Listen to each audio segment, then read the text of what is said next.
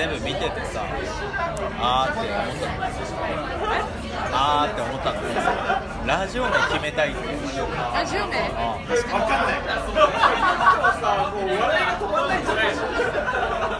でさえー全然決まんないよって思ってそのって思ってたんだよ。で思っててでこの前「アメリカン・スリープ・オーバー」っていう映はいはいはい画はい。あのイラストのやつポスターがイラストのやつじゃない？だっけなあのデイビッド・ロバート・ミッチェルの1作目あ「イット・フォローズ」の監督の1作目で。あそうだよね。ほらイラストあ本当だそれがねネットフリックスでこの前せあの配信開始でであマジかってなってさ。これ見てみたいなと思った。そうこれねめちゃくちゃ面白いの。えんでねその映画の中から、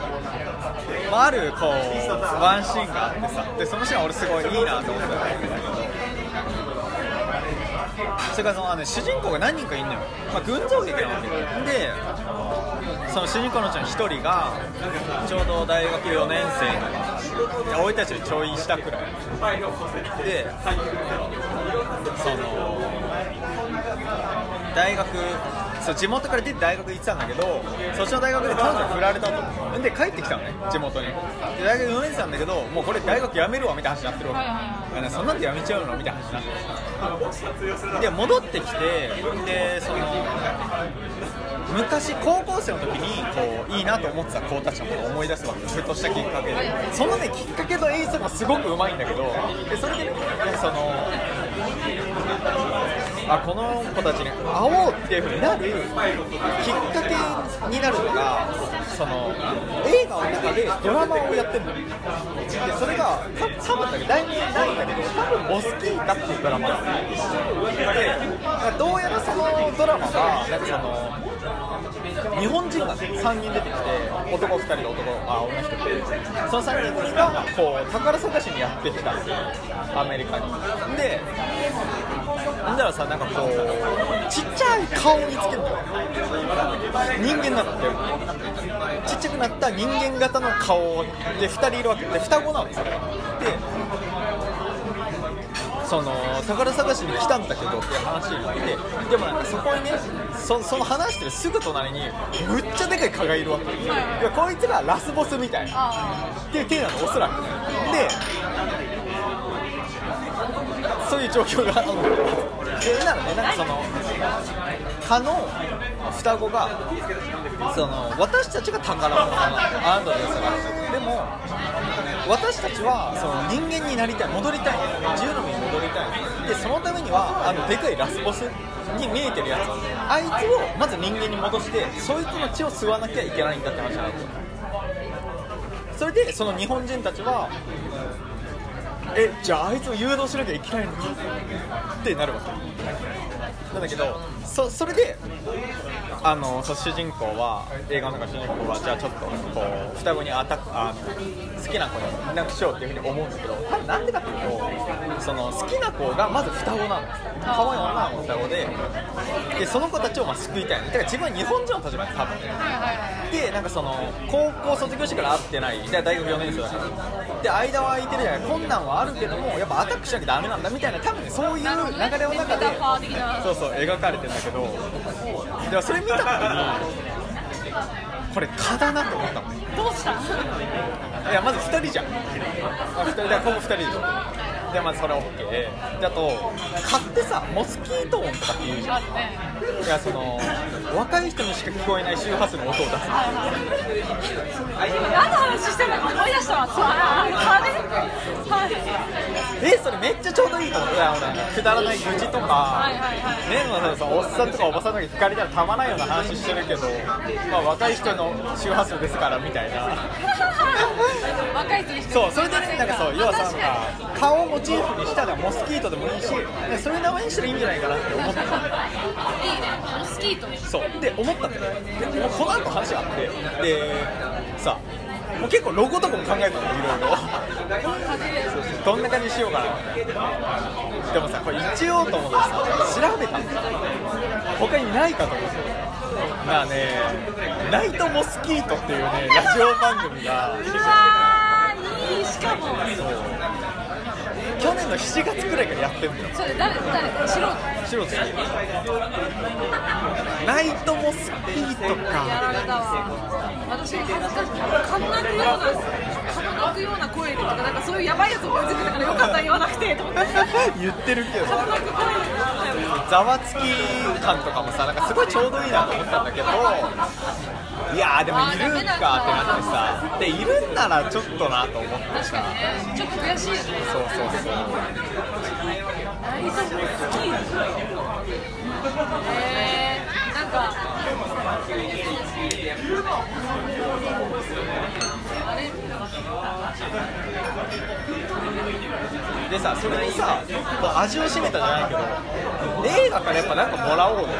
って思ってで前にちょっと話したんだけどさあのマンブルコアっていう映画のジャンルがあって、まあさなんか若い人たちが低予算でボソボソ喋ってるだけっていう。でマンブルコアって言葉の意味自体がまずボソボソ喋るの。え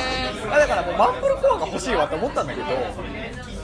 まあとりあえずマンブルコアのと言われてる映画を見ようと思ってそっからなんかもらえないかって思ってまず代表作フランシスコ。この前見直してさ。あのね特にねこう名前欲しいとかなかったんだけどなんか3年前くらいに見たの1回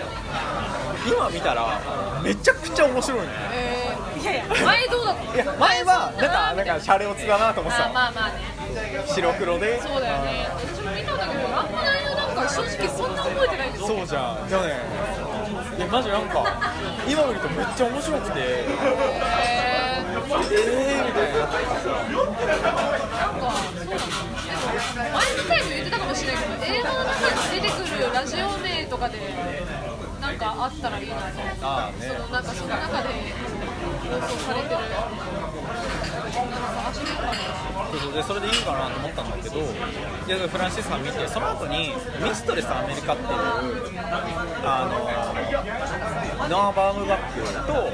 あグレタ・ガービックのコンビで撮ってる2015年の映画なんだけど劇場公開されてないでアマゾンでやっててでそれを見たんだけど、まあ、まずね結構面白いんだけど主人公のねそう主人公のグレタ・ガービックが主人公っていうか、まあ、ダブル主演みたいな感じなんだけど結構こう強烈なんだよ知ってるこれなんか前言って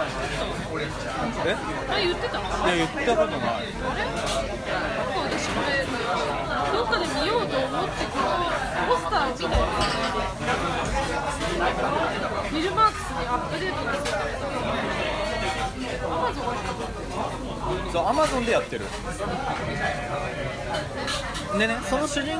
主人公でグレタ・ガーウィグがブルックって役なんででまあブルックいいなって思うんだけどさ。なんかそれねあのトレイシーっていう大学1年生になりたての女の子とあとブルックっていう30歳の女の人が主人公なんだけどそのトレイシーは大学のためにニューヨークに出てきたの。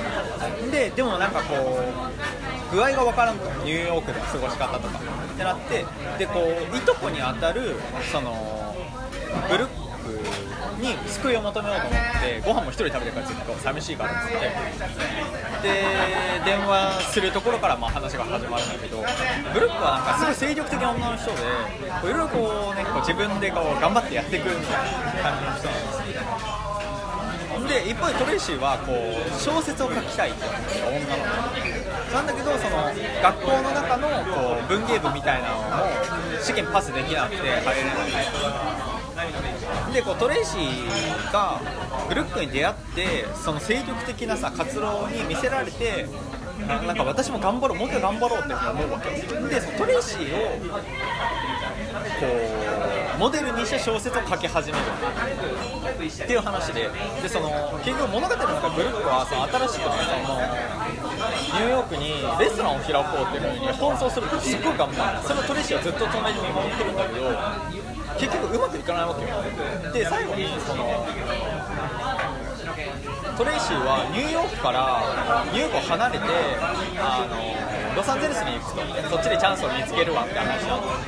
でだからその出ていく最後に2人でご飯食べましょうってなってご飯食べるんですよでご飯食べてる時にその彼女がそれまで書いてトレイシーが書いてきた短編小説のと思われる一節がこう流れるんだけど